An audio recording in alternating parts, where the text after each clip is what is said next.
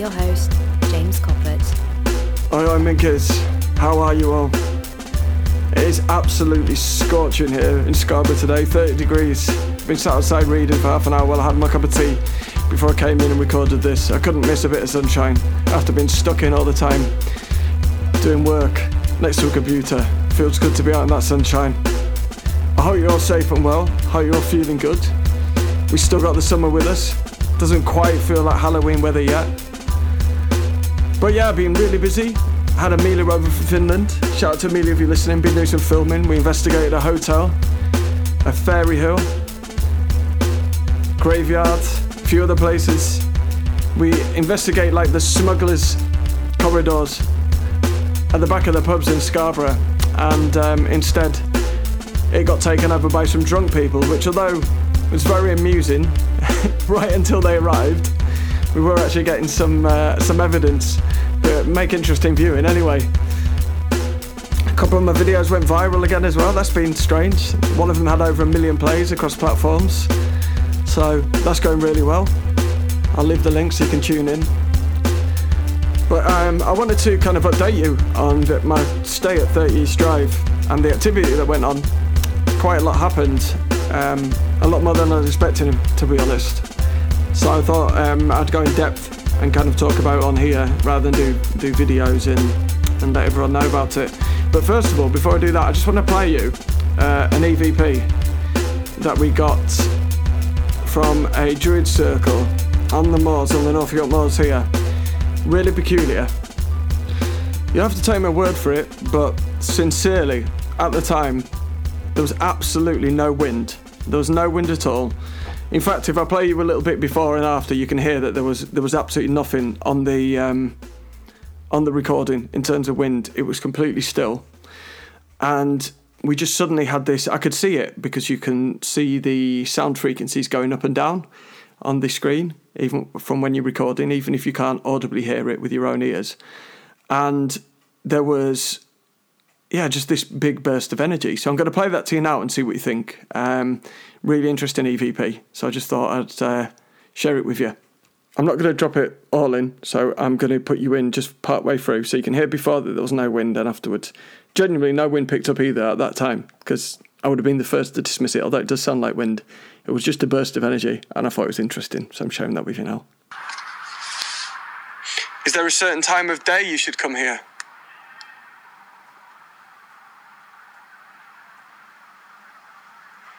What was this used for?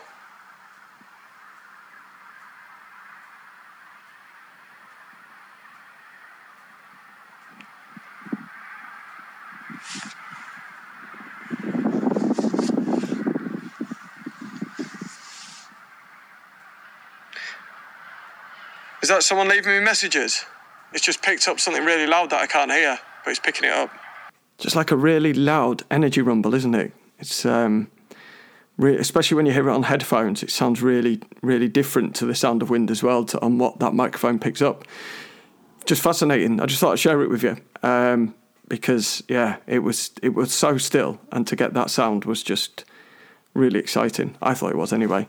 But anyway, tonight I'm going to um, just talk to you about the, the stay at 30 East Drive. I think, first of all, I need to just say massive thank you to everyone that, that shared it and donated.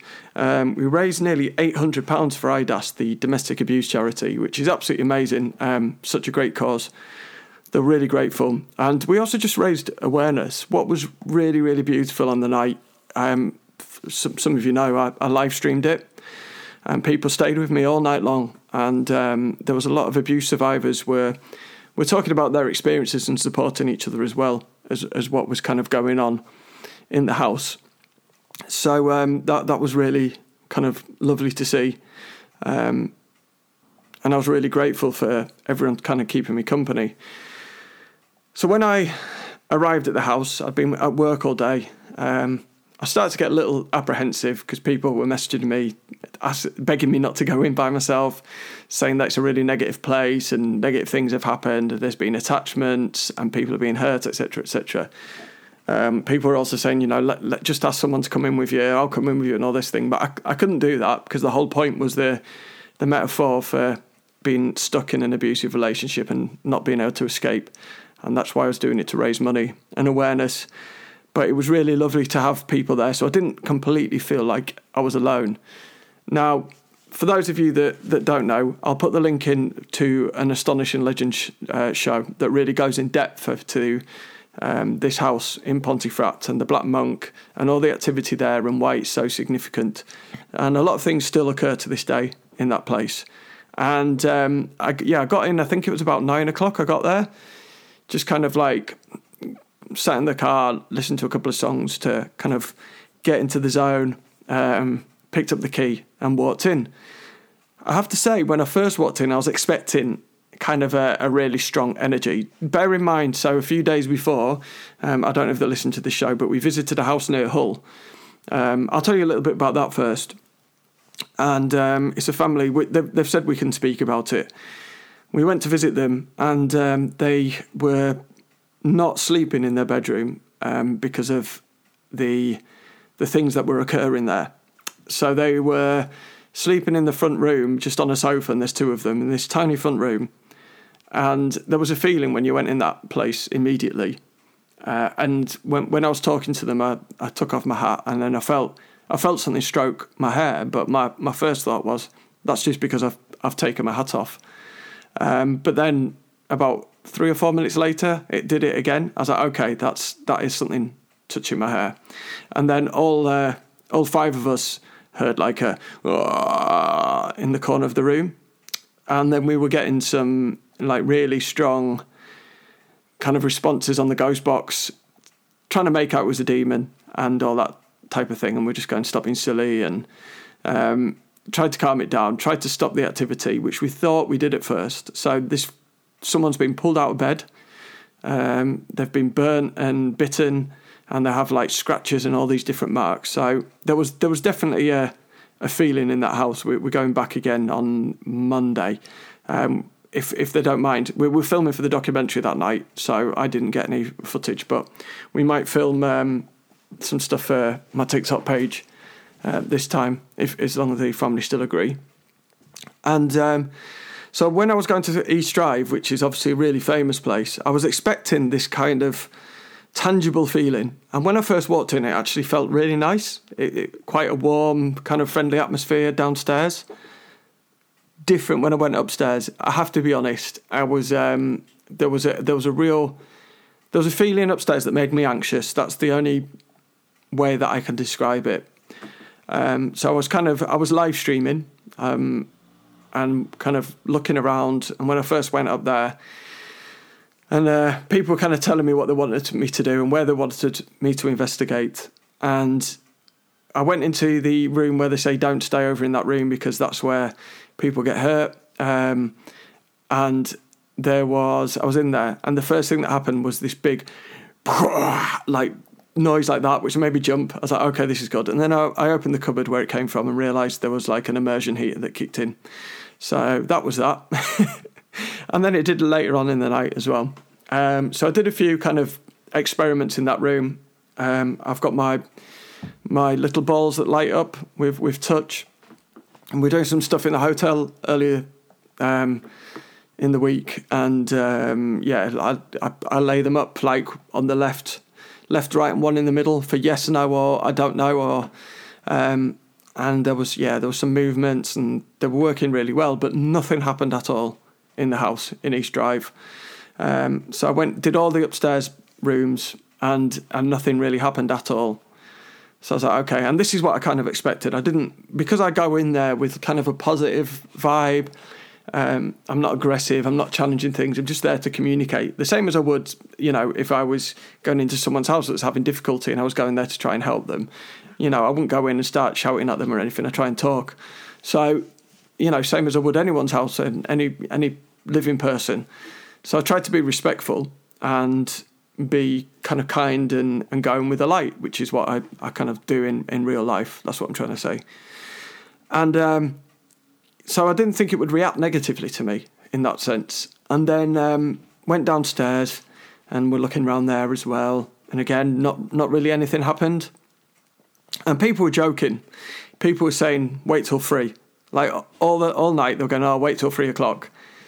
And um, it did. At three o'clock, it kicked off. But first of all, let me kind of tell you some of the other things that occurred. So, of course, there's the bunker where you go in, the coal bunker, and um, everyone was kind of like desperate for me to go in there, of course, because that's where people get assaulted. So, of course, that's what they wanted me to do. So, I went in, um, put a, a candle under my face so you could actually see me, so it didn't look like I was just in darkness on the video, and um, asking it questions. And the first time, nothing occurred um, in there.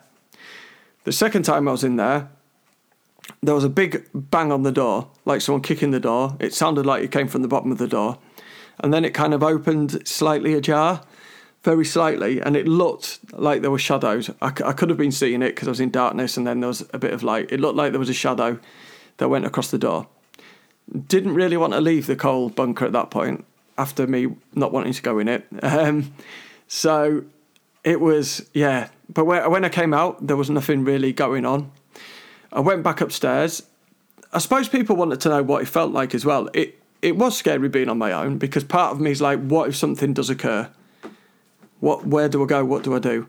Do I just go to a different room? You know, um, do do I run out? What's going to happen if I get overwhelmed and have to run away? What does that mean for the people that have donated? Um, what happens if I get hurt? And I was live streaming it, but you know, will people think it's fake? How will people respond? So it was re- all these thoughts were going through my head. Um, and it, it was, I think it was quite nice because there was some people being quite blasé about it, going, well, I'd go in there on my own. And then when people saw me on my own on there on the night, some of these people admitted that, like, I said I would, but I wouldn't. And that was nice. It made me feel good and had some strength to carry on, if you know what I mean, because I was already in there. So it was um, it was a really interesting thing to do. And as you know, I do quite a lot of investigations on my own, um, solo kind of walks in haunted forests and trying to get evidence and things. But this this was obviously a lot bigger, so that was interesting.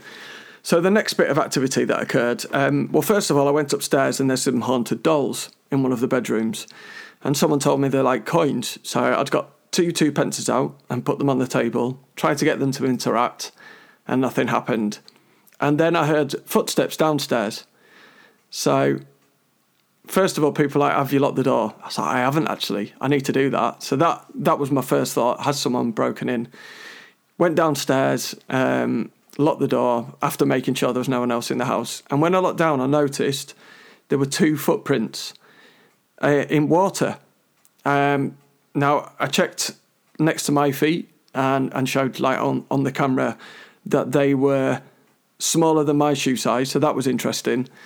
And um, yeah, then I kind of there were different print as well, so I got some paper and I absorbed like put the paper on top so that I could pick up the the print, which didn't work as well as I'd hoped, but that was interesting. And also they'd appeared kind of halfway, um, like you would have had to take a few steps from the doorway to where the footprints were, and then they vanished again as well.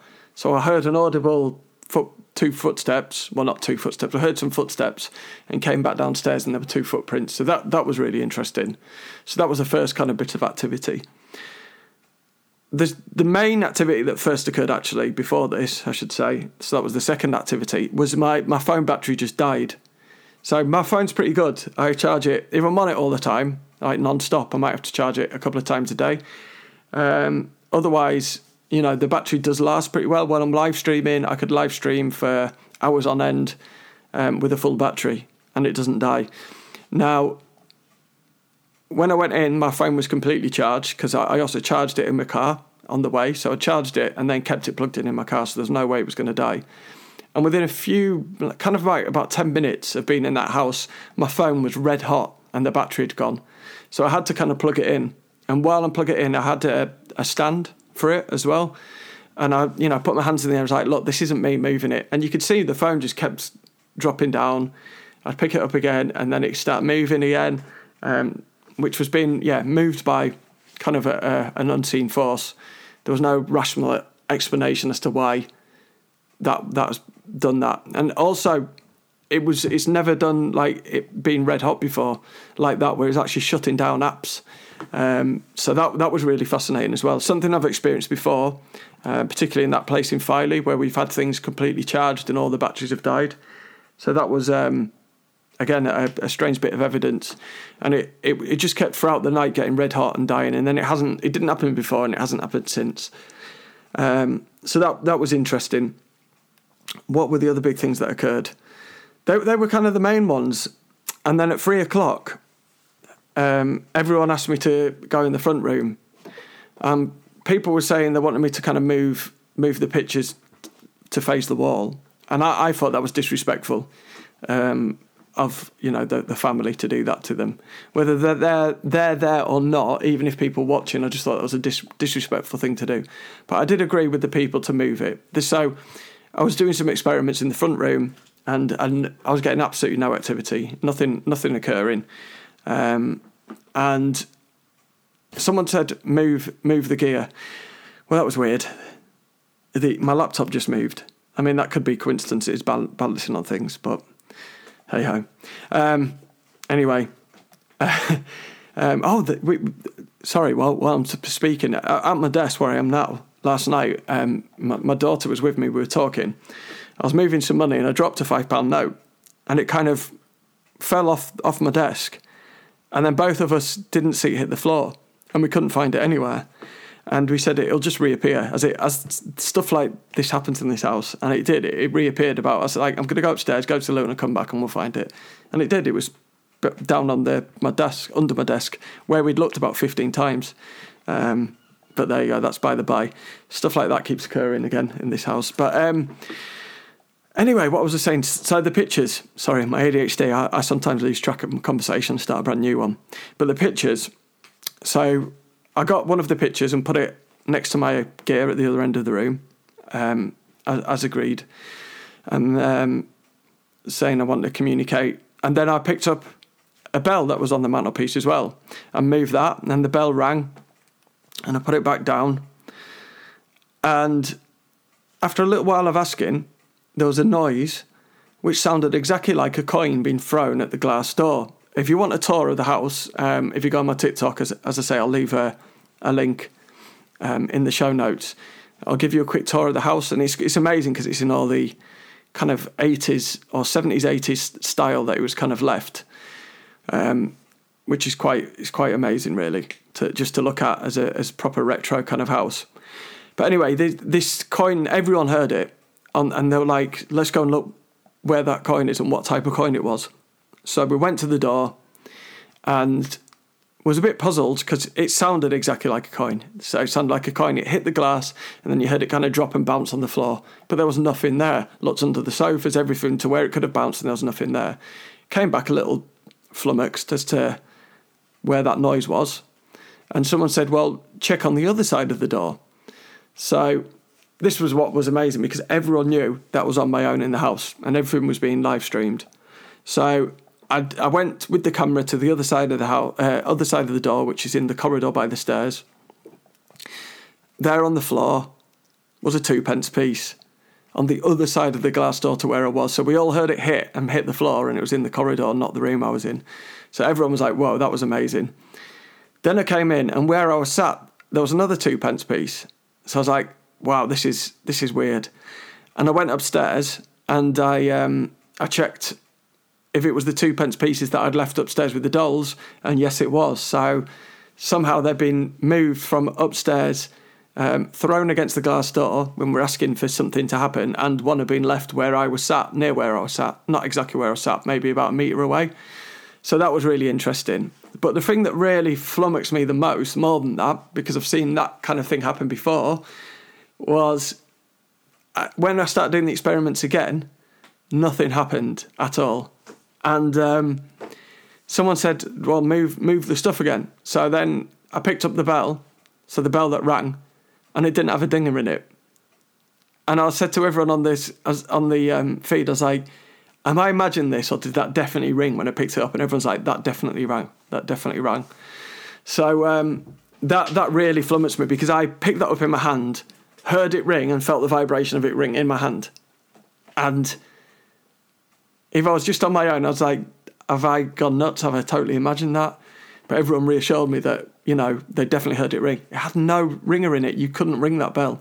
Now, whether it did have a ring, ringer in it and it had jotted out of this reality, I don't know.